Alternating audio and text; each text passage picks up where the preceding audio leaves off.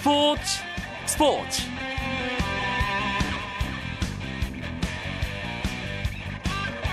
안녕하십니까. 월요일 밤 스포츠 스포츠. 아나운서 이광용입니다. 홍명보 축구대표팀 감독이 이번에도 박주영 선수를 호출하지 않았습니다. 홍명보 감독은 오늘 기자회견을 열고 스위스, 러시아와의 A매치 2연전에 출전할 대표팀 명단을 발표했는데요. 가장 큰 관심을 모았던 박주영 선수의 발탁은 없었던 반면 공격진의 한 자리는 김신욱 선수의 몫으로 돌아갔습니다.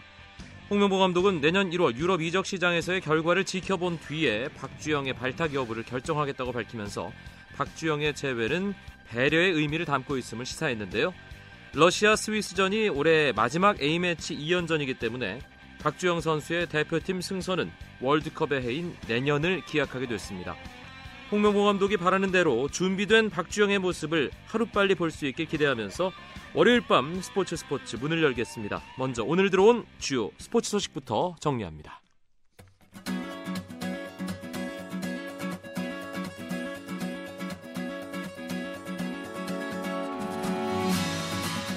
피겨스케이팅 아이스댄스의 레베카 김, 키릴 미노프조가 한국 팀으로는 처음으로 국제대회 금메달을 따냈습니다.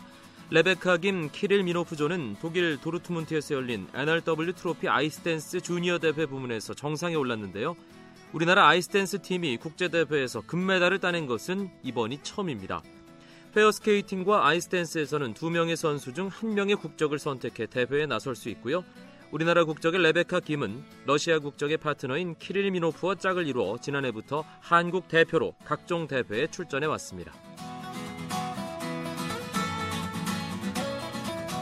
독일 프로축구 분데스리가 아우크스부르크의 홍정호 선수가 마인츠 박주호 선수와의 맞대결에서 팀 승리를 도왔습니다.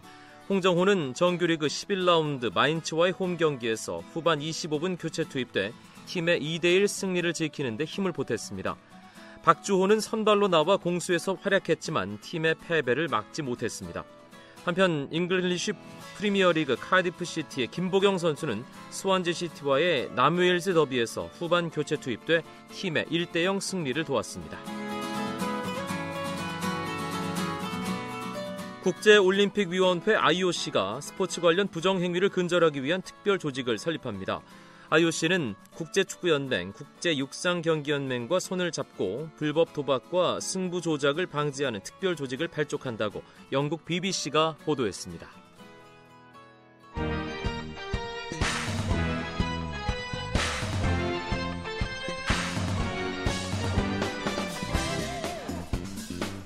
매주 월요일 밤 경기장 안팎의 야구 이야기를 나눠보는 야구장 가는 길로 꾸며드리고 있죠.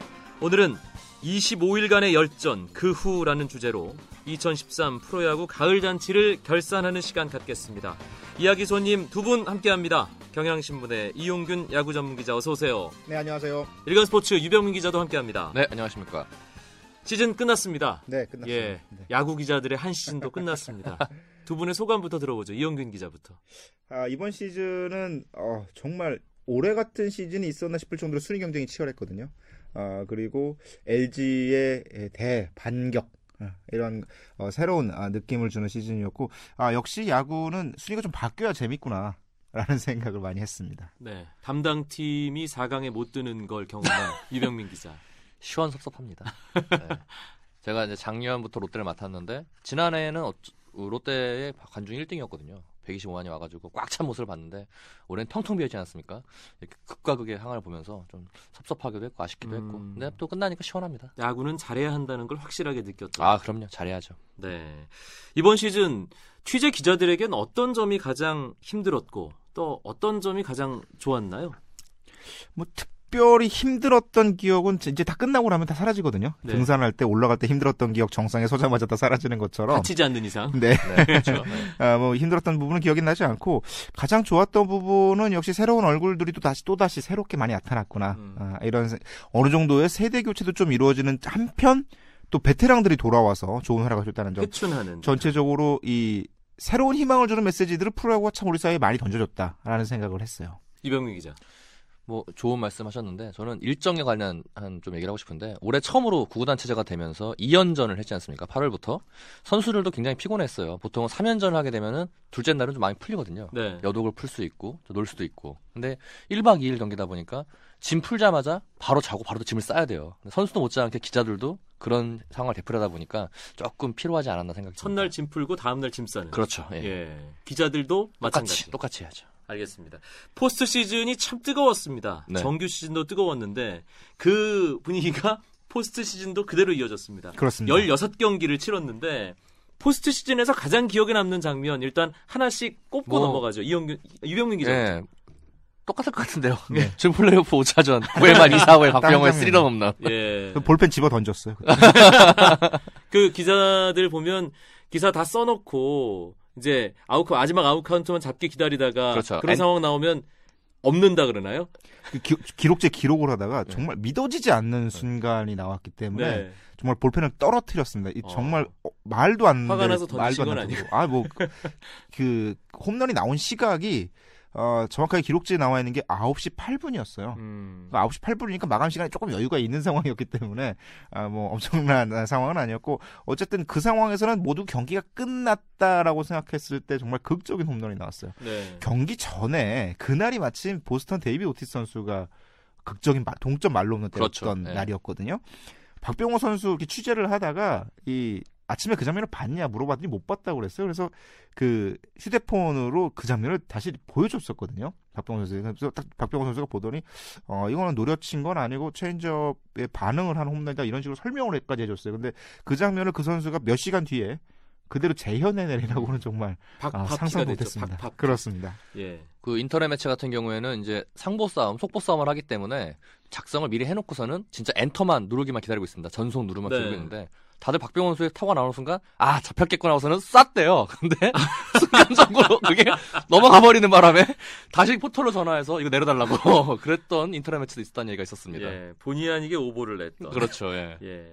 이제 정리를 하나씩 하나씩 해보겠습니다. 2013 시즌 개막을 앞두고 했던 예상들이 있잖아요. 그렇죠. 두 분도 나름대로 어, 사내에서 네. 또 다른 곳에서 또 이용균 기자는 워낙에 활동하시는 데가 많으니까 이런저런 예상들 했을 텐데 이용균 기자 저 그 자아 비판 한번 하시죠. 저는 전반기 끝났을 때도 예. 끝까지 희망을 버리지 않았어요. 기아가 최소 2등은 할 것이다. 네. 아, 라고 생각을 했는데 2등을 하긴 했죠. 끝에서 2등을 해서 그렇지. 네. 네. 굉장히 기아의 어떤 충격적인 어, 몰락. 아, 이 부분이 굉장히 이해가 안 될 정도로 굉장히 어, 어려운 시즌이었던 것 같아요. 아, 기아로서는 여러 가지 문제점들이 있지만 오히려 이 기회, 이 어떤 몰락의 원인들을 지금부터 꼼꼼히 살펴봐야 될 시, 어, 스토브 리그가 아닌가라는 생각이 듭니다. 저도 매년 가까운 지인들과 네. 4강 팀 맞히기 내기를 하거든요. 맛있는 거 사주기. 네. 제가 이번에 4강으로 꼽았던 팀이 기아, 두산, 삼성, 넥센입니다. 어, 예. 75%는 맞췄는데 한 팀이 예. 기아가 워낙 헛다리가 돼 버려서 예, 결과적으로 기아가 많은 팬들과 관계자들에게 배신을 했죠. 네. 예. 저 같은 경우에는 뭐 담당 팀이 롯데이기 때문에 롯데를 찍는 순간 그걸 물 건너갔고요. 네. 거기다 우리가 라디오에서 이제 제가 4승 3패 두산 우승을 한번 찔러봤는데 한국 시리즈 직전에 네, 7차전까지는 갔지만 두산이 마지막 고비를 넘기지 못했습니다. 어쨌든 뭐 삼성이 이번 시즌 전에도 가장 강력한 우승 후보로 꼽혔던 게 사실이고요. 세 시즌 연속 정규 시즌과 한국 시리즈 통합 우승이라는 어, 뭐큰 성과를 거뒀습니다. 그런데 지난 2년과 올해 우승 삼성으로서 느낌이 많이 달랐어요. 이영균 기자. 많이 달랐죠. 실제로 정규 시즌 우승을 확정지은 것이 예년 같았으면 훨씬 일찌감치 어, 정규 시즌 우승을 확정지었을 텐데 마지막까지 안심할 수 없는 상황. 아, 심지어 어, 삼성이 그 경기 한 세네 경기 남길 때까지만 해도 전승을 해야 우승을 하는 매직 넘버와 남은 경기 수가 똑같아지는 굉장히 어려운 시즌을 겪었어요. 전체적으로 어, 전력의 약화가 많이 이루어졌고 한국 시리즈에서도 쉽게 끝날 것 같은 시리즈가 7차전까지 이어졌고 삼성이 자랑했던 선발 마운드가 모두 와르르 무너지는 여러 가지 굉장히 어려운 상황에서 삼성이 우승을 한 정말 최근 3년 사이에 가장 어려웠던 뭐 우승이었습니다. 기록만 봐도 2011년도에는 4승 1패로 우승했는데 네. 작년에 4승 2패로 우승했거든요. 올해는 4승 3패입니다. 패수가 점점 늘어나고 있어요. 이것만 봐도 삼성이 어렵게 하나 더 늘어나면 우승 상대방에게 내주는 내주는 거잖아요. 거죠. 그렇죠. 예. 네. 이것만 봐도 삼성이 굉장히 어렵게 왔구나라는 걸 알 수 있습니다. 사실 어, 한국 시리즈 1차전, 2차전 두산이 1차전 선발 윤성환을 무너뜨리고 2차전 마무리 오승원까지 무너뜨리면서 잠실로 옮겼을 때는 삼성 팬들도 선수들도 관계자들도 그 삼성 담당 기자들도 모두 집단적으로 망연자실. 소위 멘붕에 멘붕, 빠지는 네. 예, 그런 상황이었잖아요. 그렇죠.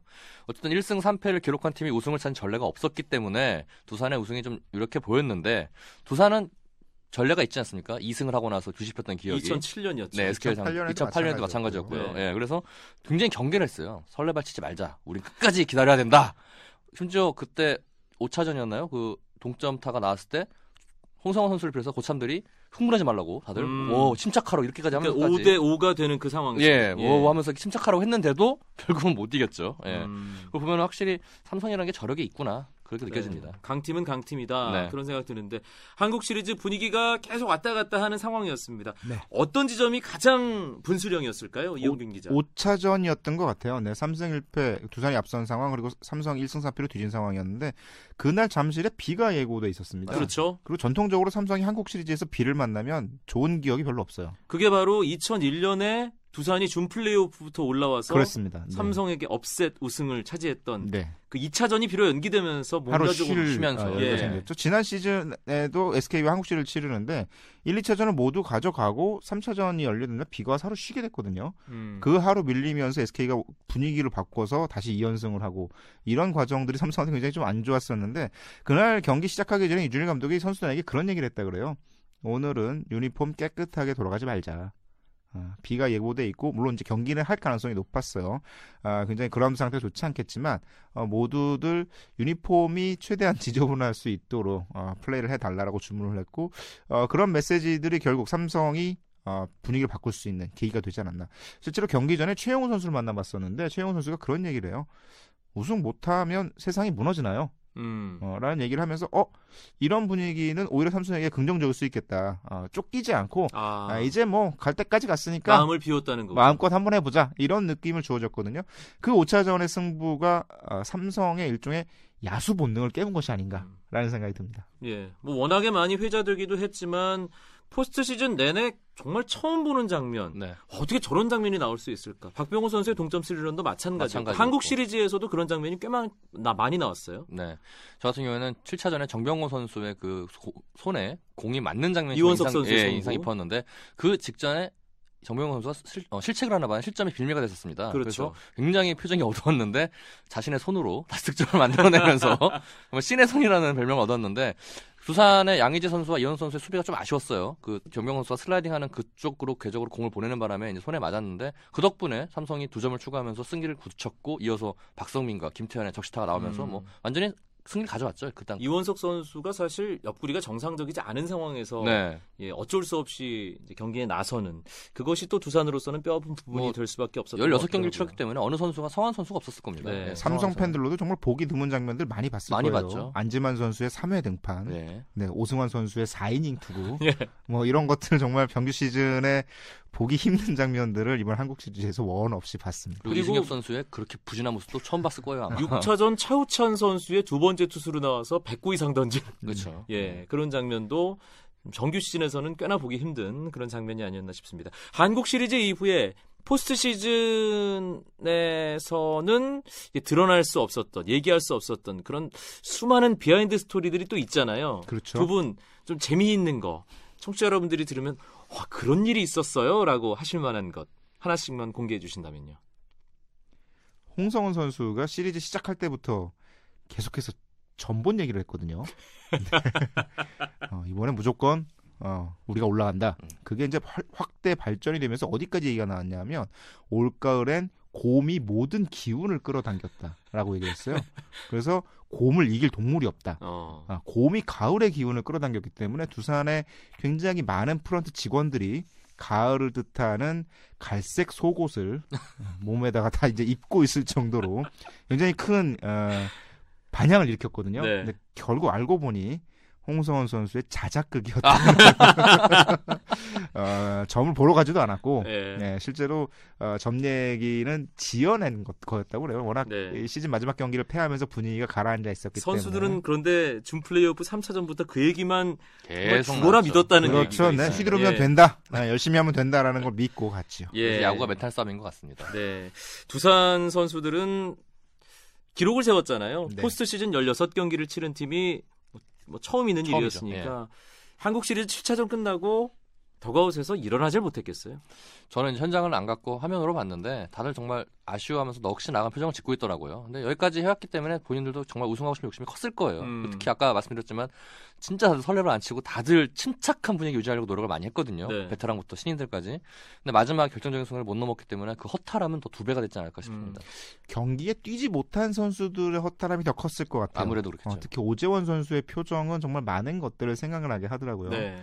어, 앞 조금만 덜 아팠더라면 다치지 않았더라면 내가 저기서 뛰었더라면 어땠을까라는 마음이 전해질 정도로 굉장히 슬픈 표정을 하고 있었습니다. 한국 시리즈 사실 패자도 박수를 종종 받습니다만 네. 가장 많은 박수를 받는 패자는 2013년에 두산 베어스가 아닐까.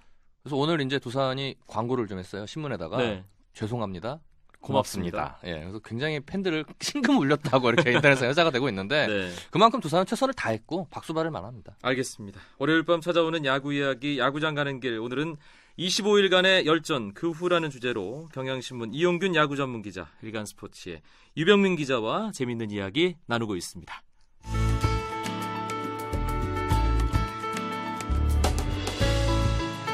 스포츠가 주는 감동과 열정 그리고 숨어있는 눈물까지 담겠습니다. 스포츠 스포츠 이광용 아나운서와 함께합니다. 삼성 라이온즈의 3년 연속 통합 우승으로 2013 프로야구 막을 내렸습니다.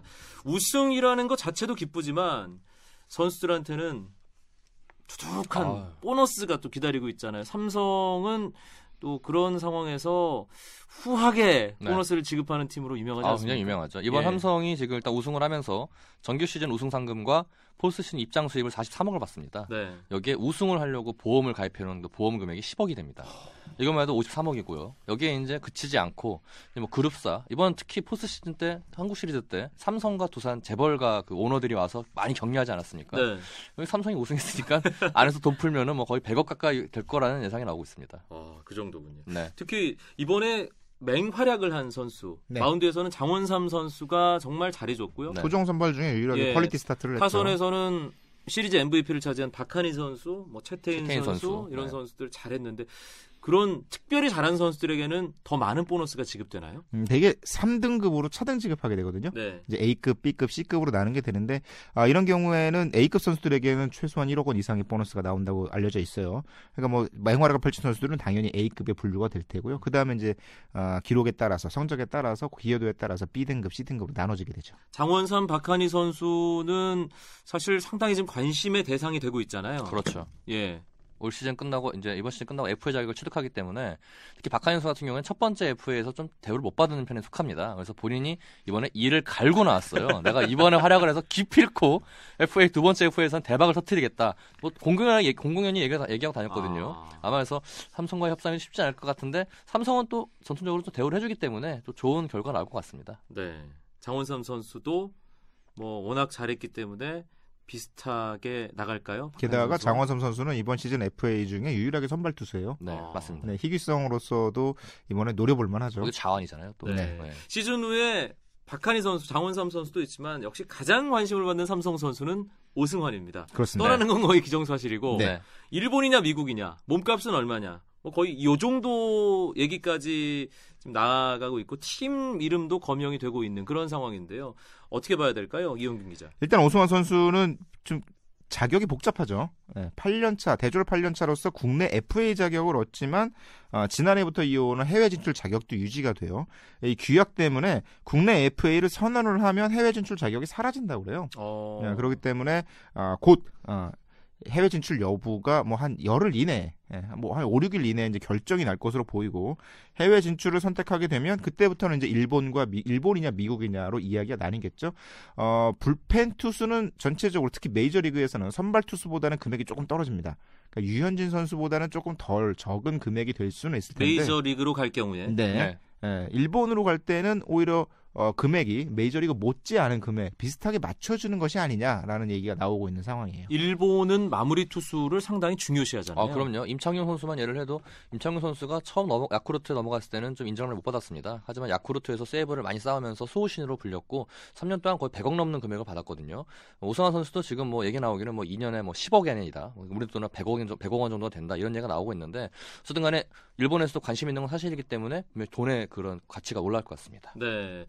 어, 이번 시즌 후에 FA 시장이 뭐 역대 최고액이 오가는 시장이 될 거다 이런 전망들이 나오고 있습니다. 네. 롯데의 강민호 선수 워낙에 요즘에 좋은 포수가 희, 희귀하기 때문에 그렇죠. 네. 강민호 선수는 100억 얘기가 솔솔 나오고 있는 그런 상황인데 스토브리그 얘기는 또 아, 앞으로 계속되는 야구장 가는 게 시간에 찬찬히 나눠보도록 하고요. 네. 오늘 MVP 신인왕 시상 있었죠? 그렇습니다. 결과 어떻게 됐나요? 뭐 많이들 알고 계시겠지만 네. MVP는 2년 연속 박병호 박병호 선수가 선수가. 차지했고요. 사실 이탈표가 얼마가 나올까 그게 제일 궁금했어요. 소감이 98표 궁금했죠. 중에 84표를 가져갔으니까 14 14장 표. 정도가 어. 세든 선수가 선수. 한 표를 얻었어요. 예, 헤드니 선수가 한 표 얻었고 이병규 선수가 8표인가 얻었고요. 네. 배영 선수가 3표인가 얻은 걸로 봐- 확인했습니다. 네, 친분에 의한 투표가 아. 약간은 좀 약간.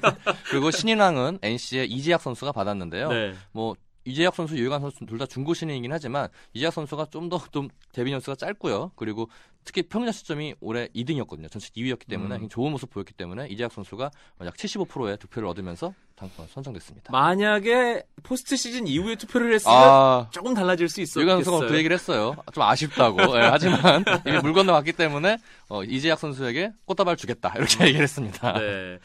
어, 2013 대한민국 프로야구는 끝났지만 삼성의 야구는 아직 안 끝났죠, 이용균 그렇죠. 기자. 네, 삼성이 아, 타이완에서 열리는 아시아 시리즈에 참가하게 됩니다. 내일부터 바로 뭐 소집해서 훈련을 한다고 그래요. 네. 뭐 훈련의 강도가 강할 수는 좀 없을 것 같고요.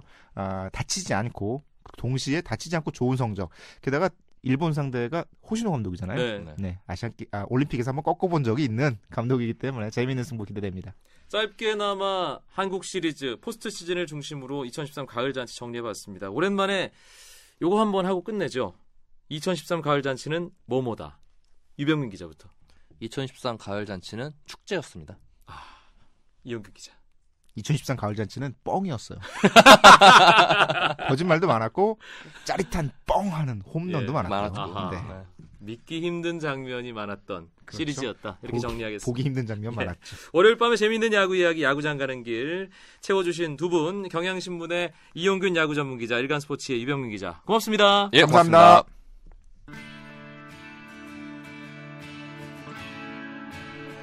내일도 재미있는 스포츠 이야기 준비해서 찾아오겠습니다. 어떤 스포츠 화제의 주인공이 내일 등장할지 궁금하시죠? 기대하셔도 좋습니다. 지금까지 아나운서 이광용이었습니다. 잠시 후 10시 10분부터는 신성원의 문화공감이 이어집니다. 많은 청취 부탁드릴게요. 저는 내일 밤에 다시 뵙죠. 고맙습니다. 스포츠 스포츠